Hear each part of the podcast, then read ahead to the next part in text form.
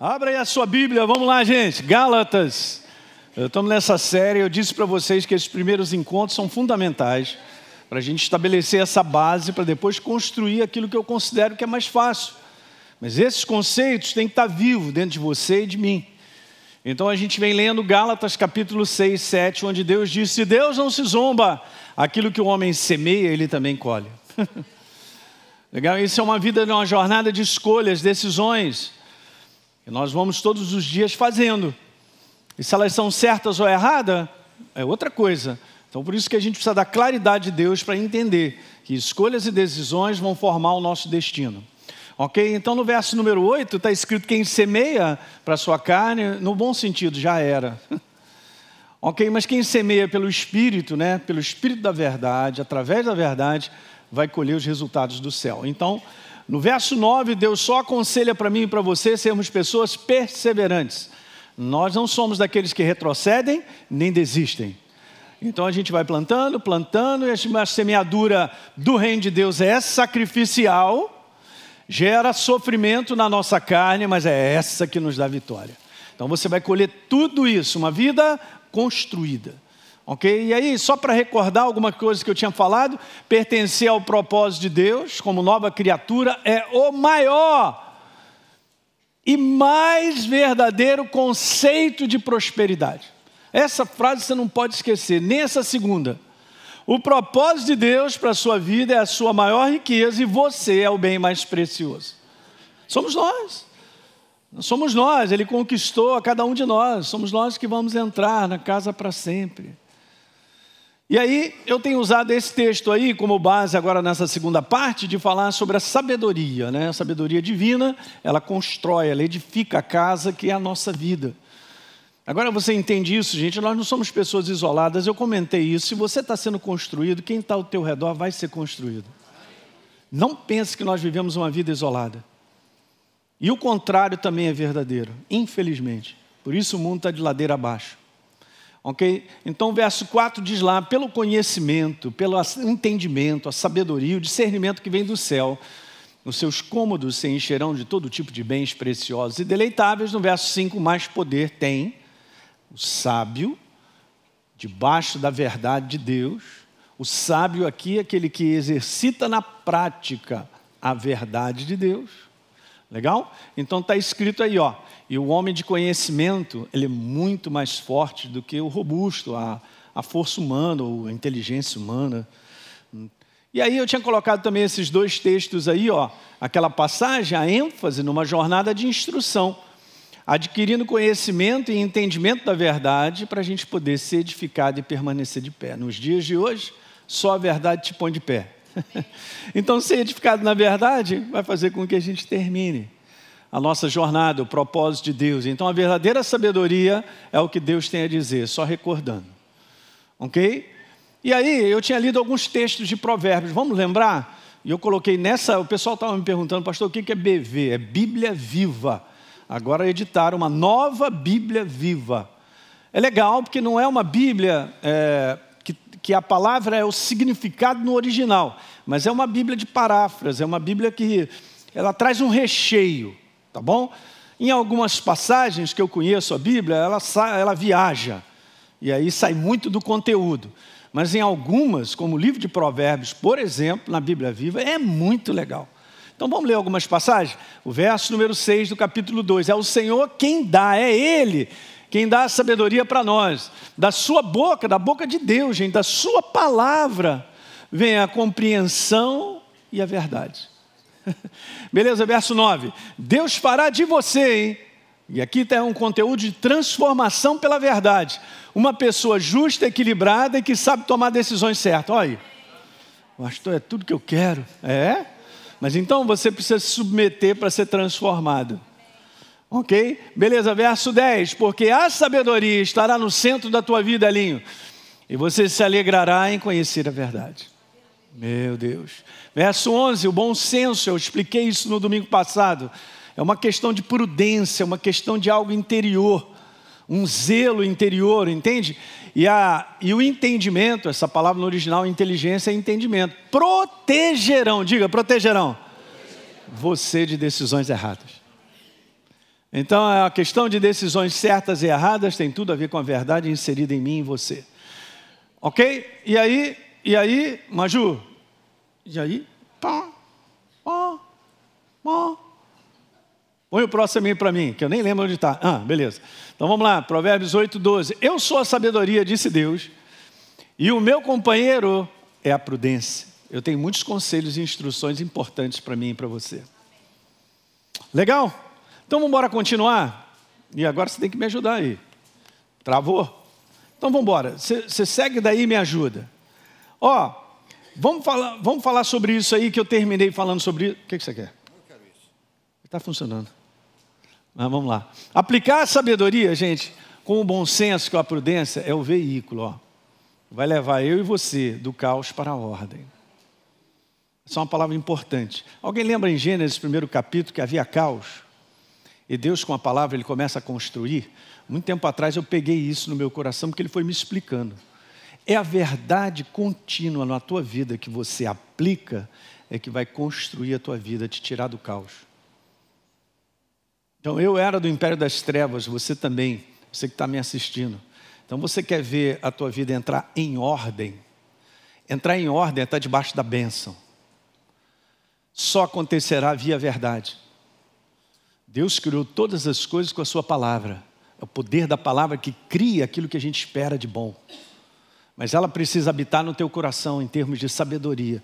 Daí não adianta ter a Bíblia, não adianta estar na igreja, porque se eu não aplico a verdade que eu conheço, nada funciona.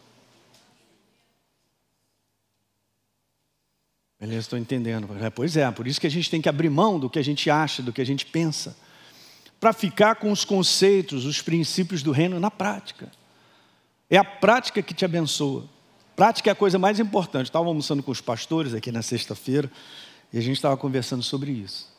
Eu vou falar algo aqui que pode ser novo para você, você que está me assistindo, mas é assim que funciona.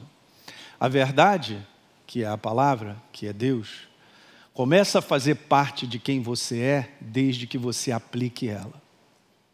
Então é prática. Da mesma maneira, eu sou construído pela verdade, pela prática da palavra. Da mesma maneira, a malignidade começa a fazer parte de quem a pessoa é pela prática. Então, a prática da iniquidade da qual Jesus falou para aquela galera assim: vocês estão falando sobre mim aí, fazendo isso, aquilo, outro, eu nem conheço vocês. Se apartem de mim os que praticam a iniquidade. Jesus falou: praticam. O problema do ser humano é a prática. Daí, quando a gente tem aquele coração que se arrepende e sai fora da prática, a gente cessa e corta a malignidade se instalar na nossa vida. Então, a malignidade ela vai tomando o ser humano pela prática vai tomando ao ponto depois ele não ter nem força para sair mais desse sistema. Sabiam disso? Isso é uma revelação que Deus me deu muito legal. Da mesma maneira, o pastor Paulo Canuto compartilhou algo muito legal, e eu peguei as minhas experiências e coisas que Deus me falou, juntei com a dele. Ele, uma certa vez aqui, ministrando no nosso encontro, ele falou sobre, existem, Jesus ministrando para ele, falou para ele assim, Paulo, existem três campos onde o homem ele pode estar. Existe aquele campo da tolerância, existe o campo do limite e existe o campo da morte. E ele colocou ah, os discípulos ali, de uma maneira que Jesus falou para ele: Olha, João viveu sempre no campo da tolerância. Ele reconhecia coisas, ele errava, voltava para trás e andava no caminho certo. Arrependimento é um segredo. Arrependimento implica em mudança. Ok, igreja? Legal, guarda isso. E o outro, campo do limite, Pedro. Pedro ia lá naquele limite lá. E aí Jesus falou: Cara, eu orei por você, porque Satanás queria te peneirar. Ó, beleza. E o outro campo, Judas. Judas Iscariotes, né? Beleza, ele foi para o campo da morte, cara, não tem volta. Por quê? Porque ele vinha de práticas e práticas da mentira, obrigado, práticas do roubo, prática da mentira, prática do roubo, que foi a malignidade tomando ele de tal forma que no livro de João diz que o próprio Satanás entrou nele. Como é que pode entrar? Não pode entrar. Só entra com base em legalidade. E legalidade são práticas. Pode escrever isso aí. Eu dou legalidade ao inferno pelas minhas práticas. Não adianta chegar, seu diabo, show, vai para lá. Ele vai rir na nossa cara, gente. Ele vai rir na nossa cara. Enquanto a verdade não for a nossa prática, nós não paramos o inferno. Eu quero ser construído pela verdade, você também, e Jesus está falando que tá, nós estamos sendo aperfeiçoados e construídos nele, é assim mesmo. Isso vai até o final dos nossos dias sobre a face da terra e eu acredito que nós vamos continuar. Mas tem que ser com base em prática. Então, a, a verdade vai fazendo parte de quem você é, repetindo, à medida que eu e você praticamos. A malignidade vai fazendo parte do homem dentro, no seu homem interior, cara. Vai crescendo e formando na malignidade a partir do momento que o homem pratica a iniquidade, a malignidade, que é a prática de viver afastado da verdade, fazendo o que acha, o que pensa, seus desejos. É por isso que nós vivemos dias de mais trevas, onde as pessoas estão mais perversas. Mas por quê? Por causa das práticas a intensidade disso aumentou muito. E nós vivemos esse tempo. Mas também a igreja, ela está mais forte, cara, ela está crescendo. Então é a luz contra as trevas. E é isso mesmo. Deu para guardar isso? Isso aqui é um extra que eu queria que você guardasse. Então, gente, olha só, não, não, vamos nos iludir, é muito legal, nós servimos a Deus, eu creio que você está aqui, você está assistindo porque você ama Deus, você está buscando Ele, que você quer mais dele. Mas não adianta apenas sentar aqui e ouvir uma mensagem, ou sair daqui chorando, que a mensagem foi maravilhosa. Nós temos que pegar aquilo que a gente ouve e botar em prática. Pastor, vai doer? Vai, já estou te avisando, dói. Dói na sua carne, é sacrificial faz muitas vezes você sofrer, tem que se humilhar, mas vais vencer. Show de bola. Temos guerreiros aqui ou não? Aham. Uhul. Não, senhor. Olha aí, hein? Pique no lugar. Somos guerreiros. Guerreiro de quê? Ah, vai tomando pedrada, vai, vai, vai, vamos seguindo. E Deus vai te fortalecendo por dentro. Peguei isso de uns anos para cá, uma coisa muito legal. Ela não faz parte de quem eu sou a verdade se não houver prática. Então, essa é uma área, é uma área onde Deus quer nos abençoar sobremaneira. Mas a pergunta é essa nessa manhã: nós estamos vivendo o sistema do reino? Ou o sistema de necessidade? Ou o sistema eu não posso? Ou o sistema que me domina ao ponto de eu comprar tudo que eu não posso? Ih, pastor, beleza, depois nós vamos conversar mais sobre isso aí. Porque nós estamos aqui para aprender. Quem está aí para aprender? Eu também. A gente vai aprendendo, gente. Ninguém aqui é perfeito, não.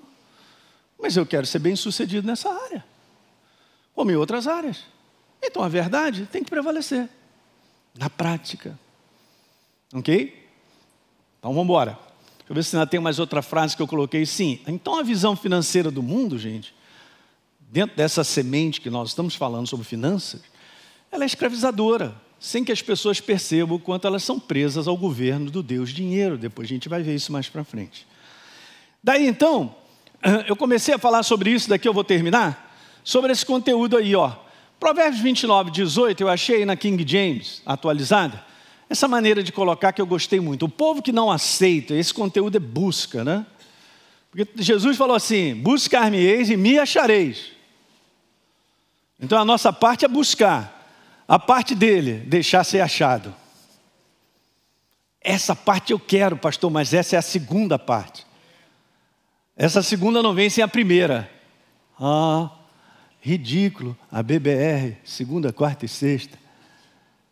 O ridículo e o simples nos abençoa. Eu quero ser achado. Ah, mesmo? Então tem que buscar. Porque a segunda parte de Deus é sempre perfeita, gente. Ela vem em decorrência. É uma consequência natural, vamos dizer assim. Busco e eu acho.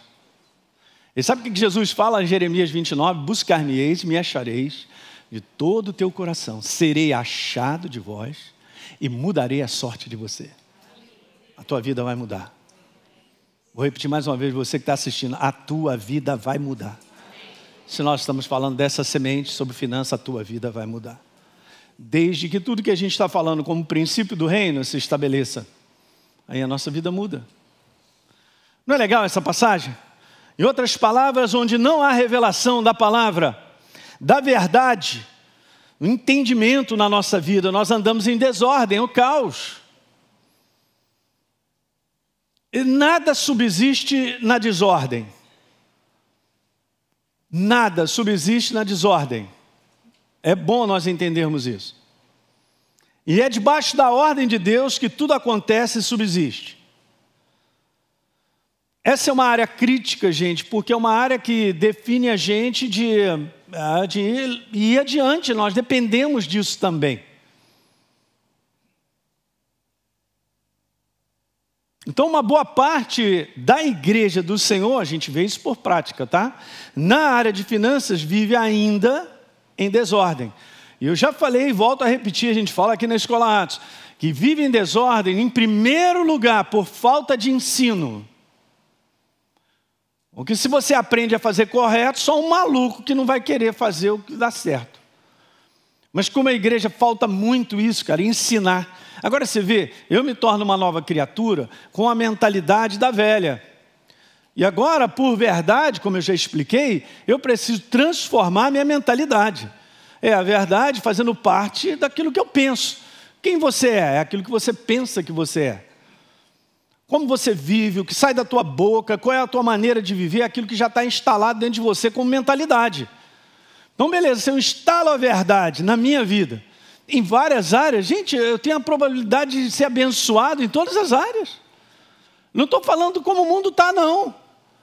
Não tem nada a ver com a crise do mundo, da dificuldade do mundo, tem a ver com você já tem a mentalidade do reino, então você vive ela, então Deus se manifesta. Simples, hein? Diga aleluia aí.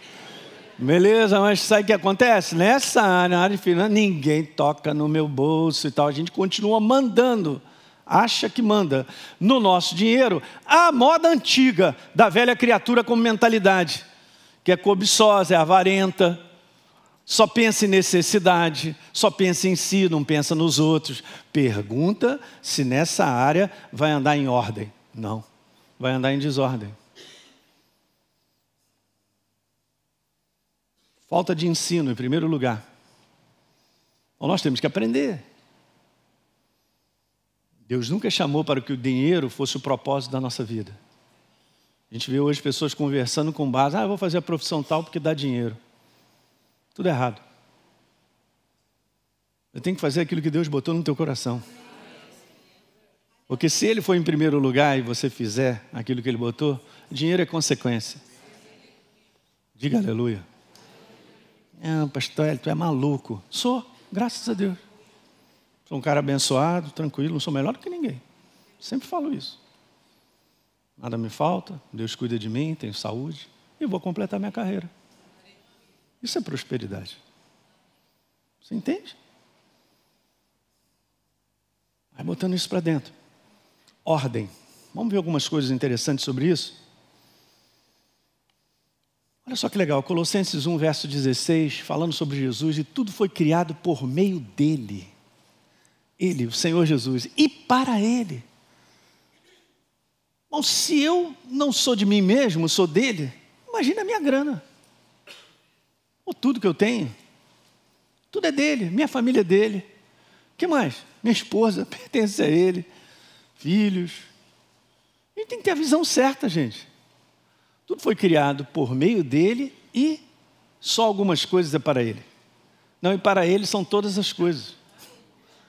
Ele é antes de tudo.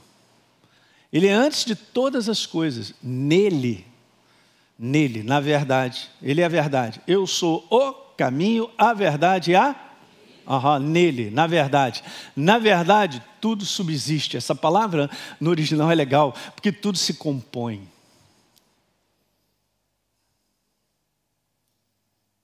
Que, que aconteceu com, com Lúcifer, que fazia parte da composição das hostes celestiais? É só você ir lá ler Isaías 14 e Ezequiel 28, você vai ver. Beleza? Mas ele saiu e foi para o caos, para a desordem. A glória de Deus recolheu da vida dele, ele se tornou isso que nós conhecemos, Satanás. A palavra significa adversário. Ele, vamos dizer assim, ele não criou eu vou botar criar, mas você vai entender o que eu quero te falar. Ele criou um lugar chamado morte, a ausência de Deus. Não existia isso. Se Deus descortinar aqui, o mundo do espírito, aonde ele habita com as hostes celestiais, em tudo que ele criou, tudo está em ordem. Tudo está em ordem. Perfeitamente colocado no lugar certo. Debaixo dessa ordem, tudo é abençoado. Mas encontrou um maluco que se tornou adversário de Deus, levou um terço dos anjos, que foi lá e corrompeu Adão e Eva e trouxeram a desordem, o caos para o ser humano. Então, o homem sem Deus é a maior aberração que existe. Ele não tem consciência disso, mas é. Que lugar é esse de aberração? É o lugar sem Deus, é o lugar chamado morte. Que Deus não criou a morte.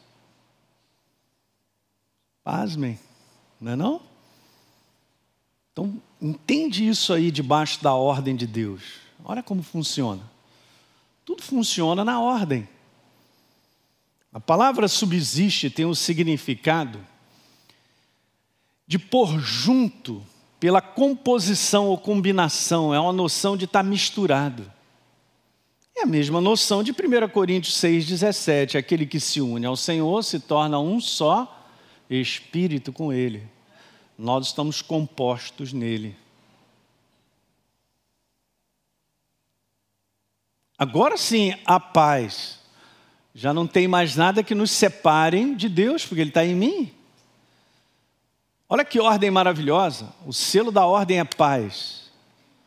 O selo da desordem é confusão, medo, insegurança. Você está anotando aí, está olhando para mim com a cara assim. Selo da desordem, do caos, insegurança, medo, confusão. Selo da ordem, paz, descanso, alegria do Espírito Santo. Esse é o reino de Deus. É a ordem. Nessa ordem, tudo é abençoado. Você não precisa pedir para ser abençoado. Já está no combo. Então, algumas declarações importantes sobre a ordem de Deus. Primeira, a maior parte é o que a gente vê na prática, tá, gente? E por favor, essa mensagem, como qualquer mensagem nossa, nunca receba como ofensa, tá bom? Nunca. Não permita o teu coração ouvir de Deus e receber como ofensa. Porque hoje está em alto o orgulho. Ok? Está em alta a soberba. E a verdade, o que, que ela faz? Ela sempre foi e ela é Deus. A verdade chama-se amor. E o amor em si, como verdade, confronta a maneira errada do homem viver. Não para o seu prejuízo, para o seu benefício, cara. Para entrar na ordem e ser abençoado. Você entende que Deus tem uma maneira, tem um sistema. Se o homem entra no sistema, ele já está na bênção. Mas não adianta achar que Deus abençoará um sistema que é do homem, que é contrário a ele mesmo. Não funciona, gente, é só ler o Velho Testamento. Eu li com vocês aqui, mas vocês andaram na vaidade dos seus pensamentos, dos seus conselhos. Cara, vocês andaram para trás e não para frente. Pois eu tinha falado, anda no meu conselho, faz isso. Simples. É uma questão da gente olhar assim, não, eu quero ser bem sucedido. Então, ser bem sucedido é, envolve entrega, submissão, envolve abaixar a bola do orgulho, da soberba, do homem de que não, ninguém toca, essa área é uma área que ninguém toca, o dinheiro é meu, eu faço o que eu quiser. Beleza, cara, continua então no caos. Olha o mundo, gente, o sistema financeiro do mundo é caos. Jesus falou algo sério e é verdade. A raiz de todos os males é o amor ao dinheiro. Meu Deus, a raiz de todos os males? É. O mundo está sendo destruído de relacionamentos por causa de dinheiro. Então, beleza, eu não gosto. Então, beleza. Eu quero o sistema do reino. Eu não vou deixar o dinheiro me dominar. Ele na minha mão é um instrumento. A gente está na ordem. Ainda vou falar mais sobre isso. Mas, por favor, não receba. Eu estou falando isso, eu creio que é o Espírito Santo para dizer. A gente tem que ter isso, cara. Coração aberto para Deus faz toda a diferença. Alguém lembra do jovem rico, né? Jesus falou: Cara, mano, tu faz tudo isso, hein? Pô, legal, tu está bem. Mas só uma coisa te falta. Mas sabe o que é legal? Quando Jesus diz só uma coisa te falta, está escrito assim em Marcos: Jesus amando-o. Uau! Jesus amando-o, disse para ele: só uma coisa te falta. Vai, vende tudo que você tem, depois você me segue. Jesus queria o dinheiro dele? Não. Jesus queria o senhorio do dinheiro dele. Ele teria que escolher entre ele, Jesus, e o senhorio do Deus dinheiro. O amando, a verdade se manifestou para dizer. Aí, diz que ele ficou contrariado. Em algumas versões, diz que ele ficou ofendido. Um abraço. Até parece que Jesus foi atrás dizendo: brincadeirinha. Sabe o que eu gosto de Deus? Já falei isso para vocês, que Ele é sério. Ele é preciso. Ele é Ele. Ou eu e você nos submetemos, nos humilhamos e andamos com Ele para ser abençoado. Tchau, um abraço. Porque Ele não vai puxar o nosso braço. A escolha é nossa. E a escolha que eu estou falando nessa manhã é de coração. Qual é o coração que eu tenho para com Ele? Um coração que se submete, ó Rei. Uau! Que se prostra, que não recebe como ofensa, mas recebe como uma correção que abençoa. Na prática, a igreja do Senhor está falhando muito nessa área de finanças. De um modo geral, estou falando assim de um modo geral. A menor parte da igreja do Senhor é dizimista e ofertante. Isso é a prova de que dinheiro controla a vida do ser humano e da igreja. É verdade. Amando, disse para ele: só uma coisa te falta. Ah, deixa eu destronar esse Deus dinheiro do teu coração aí, vai. Uh -uh. Aqui ninguém toca. Um abraço, Jesus. Beleza, segue o teu caminho. Qual é a escolha certa? No final, vamos ver. Mas o sistema do reino e a verdade não mudará.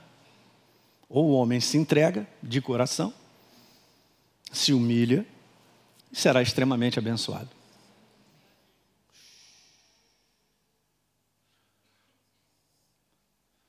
A maior parte da igreja do Senhor na área de finanças vive em desordem.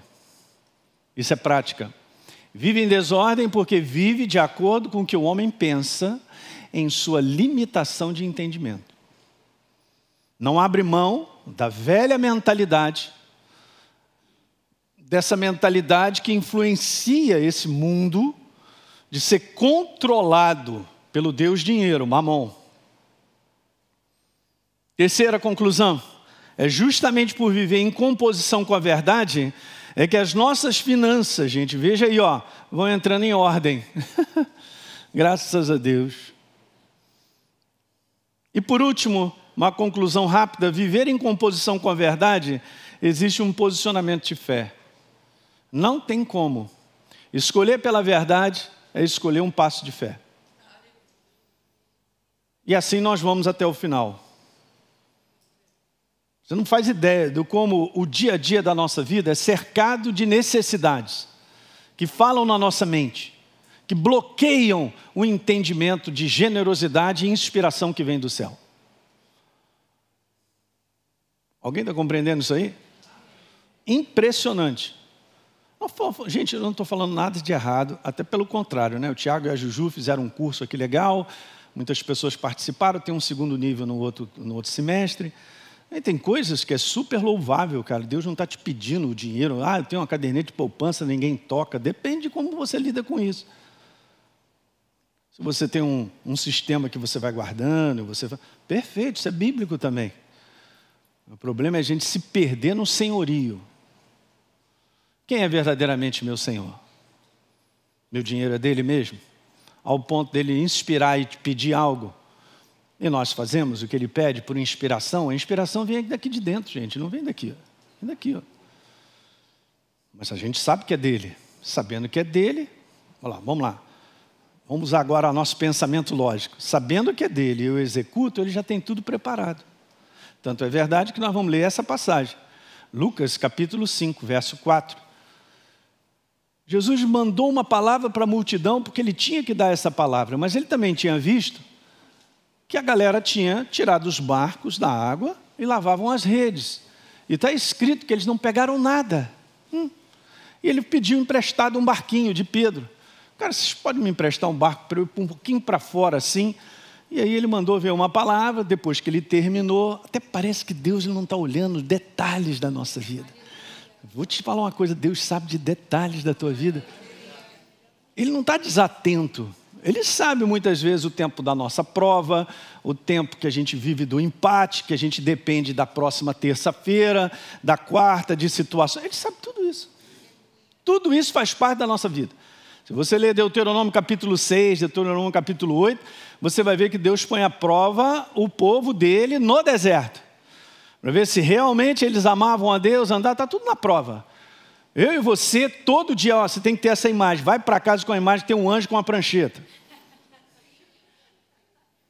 Anotando a prova que você está. Qualquer nível aqui, eu também. Estamos na prova. Estamos sempre na prova. E é óbvio que é para ser aprovado, né? Então, agora vamos seguir. Quando acabou de falar, Jesus disse para Simão: Olha, leva o teu barco para fora lá no fundo, cara, e lança a rede de novo. Beleza. Aí Pedro, você conhece. Ele disse: Senhor, eu trabalhei a noite toda. A gente não apanhou nada. Mas gostei disso aí, ó. Olha a entrega, olha a submissão, olha a crença, porque para fazer o que ele fez, precisava acreditar nessa palavra. Sobre essa palavra. Sobre o que você está falando, eu vou lançar a rede. Ele creu. Não está na mente. É mesmo? E aí o que, que acontece? Fazendo isso, diga comigo, fazendo isso. Porque se não fizesse isso, não veria o resultado. Eu vou repetir o ridículo. Se não fizesse o que a palavra pede, não veria o resultado. Vou repetir de novo. Se não fizesse prática o que a palavra pede, não veria o resultado. Quantos estão prontos para ver o resultado? Tem que fazer primeiro. Ah, pastor, é. Como é que eu quero resultado do céu se eu não fizer o que o céu pede? Isso não é história de pastor, isso está na palavra. Hum, hum, fazendo isso, apanharam grande quantidade de peixe. As redes começaram a se romper. Vem cá, ajuda aqui e tal. E foram e encheram, gente, ambos os barcos a ponto de quase afundarem. Que pesca é essa para quem não apanhou nada? Pode ser que então, com esse dinheiro,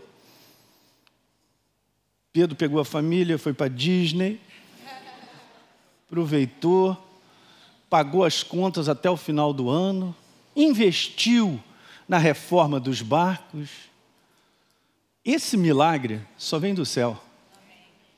E a gente fica contando com necessidades e coisas que vêm na nossa cabeça, do nosso dinheiro, que ninguém toca, não pode, não, não posso. Eu nunca, eu quero te falar, gente, isso aqui é sério. Eu e você nunca veremos o resultado do céu. Nós queremos a grande quantidade, nós queremos a bênção, mas ela não virá porque eu estou fora do sistema. Guarde isso nessa manhã. A verdade é assim, simplesmente isso. Estou fora do sistema, não verei. E aí o que, que Deus trabalha? Trabalha comigo e contigo na misericórdia. Sempre me resgatando do buraco. Eu não posso viver uma jornada sendo resgatado do buraco o tempo todo. Porque não foi programado para isso. Foi programado para nós vivermos crescendo e progredindo. E isso ao longo dos anos, mas tem que entrar no sistema. Como eu terminei domingo passado, Abraão terminou muito bem, obrigado. E Deus em tudo o havia abençoado. Gênesis 24, 1. O que, que ele fez de diferente? Nada, a não ser pela fé obedecer o que Deus estava falando. Então ele, desde lá, já tinha entrado no sistema, o sistema chamado verdade em alta, mandando na vida dele. Isso que a igreja precisa de ensino, aprender a viver assim e ver os resultados. Eu quero resultado, estou esperando. De que maneira você está esperando? É bom perguntar: estou vivendo o sistema? Não. Tenho semente no solo? Não, não tenho. Então vai esperar colher o quê? Fala para um fazendeiro que está todo feliz. Cara, vou ter uma colheita maravilhosa. Plantou esse ano? Não. O pessoal já vai ligar para o doutor, né? Doutor esquisito da cidade, é o psiquiatra. Atenção, temos aqui um colega com um problema, porque ele está esperando uma colheita, mas não plantou esse ano. O reino de Deus, gente, preste bem atenção, ele, é, ele continua sendo a mesma coisa. Eu não posso experimentar resultados de Deus se ele não é o meu sistema de viver. Eu não posso experimentar resultados de Deus de construção familiar, nós vamos conversar sobre isso, se eu não vivo o sistema da construção familiar. Sementes de relacionamento. Na igreja eu sou uma ovelha, em casa eu sou um bode. Vindo dando chifrada em todo mundo. Pastor Hélio, glória a Deus, aleluia. Eu quero ver glória a Deus, aleluia no dia a dia, com a esposa, com os filhos. É que eu quero ver. E lá ninguém está vendo. Eu já te falei isso. Você vai plantar sementes do reino de Deus e ninguém vai ver. Mas todo mundo vai ver a tua colheita. Escreve essa frase.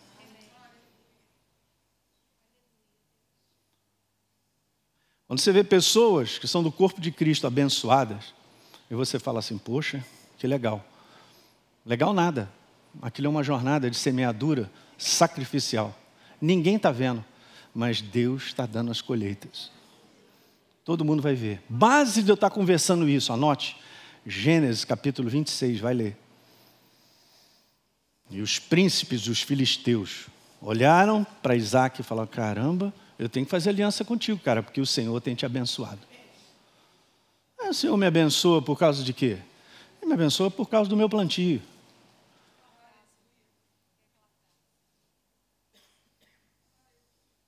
Pode, pode me dar ela. É, a Deise está falando uma frase que eu também ouvi, e é muito legal, a gente guarda ela. Não julgue a minha colheita se você não viu o meu plantio. Anote.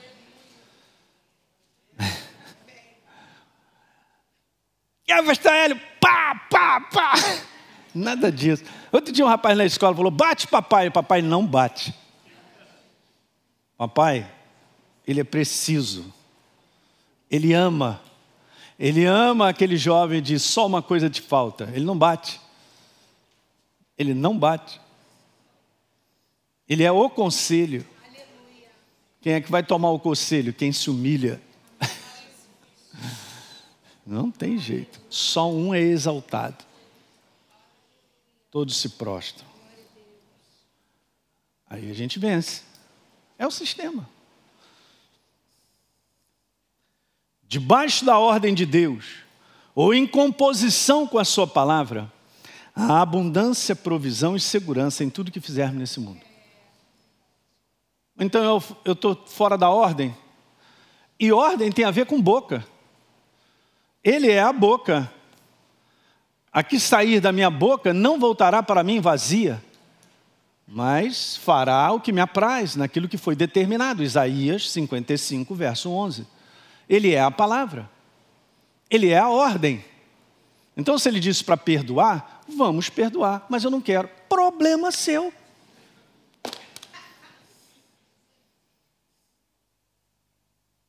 Eu já fiquei extremamente doente para morrer, porque a burrice minha me cegou. Mas graças a Deus o Espírito Santo falou comigo. Eu me humilhei. Eu fui liberto.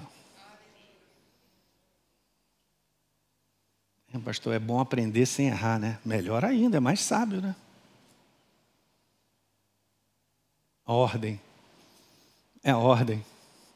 Graças a Deus eu cheguei até aqui. Hoje estava agradecendo a Deise. A Deise me acordou. Aqueles beijinhos. Aí eu ali agradecendo, Jesus, obrigado que eu cheguei até aqui. Eu louvo a Deus. Eu amo a igreja. Eu amo a minha igreja, as pessoas da minha igreja, meus pastores, todo mundo. Né? Aleluia. Eu sou o cara mais feliz. Cheguei até aqui, já podia ter morrido, já entrado em outros caminhos e tal. Obrigado que você me ajudou. Mas sabe, se você quer continuar nesse caminho para chegar, tem que ter um coração que se humilha, escreve.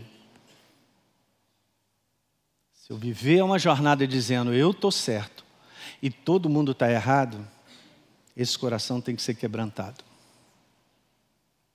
Senão nós não vamos chegar. Estou falando. Estou falando por experiência. Só um pouquinho.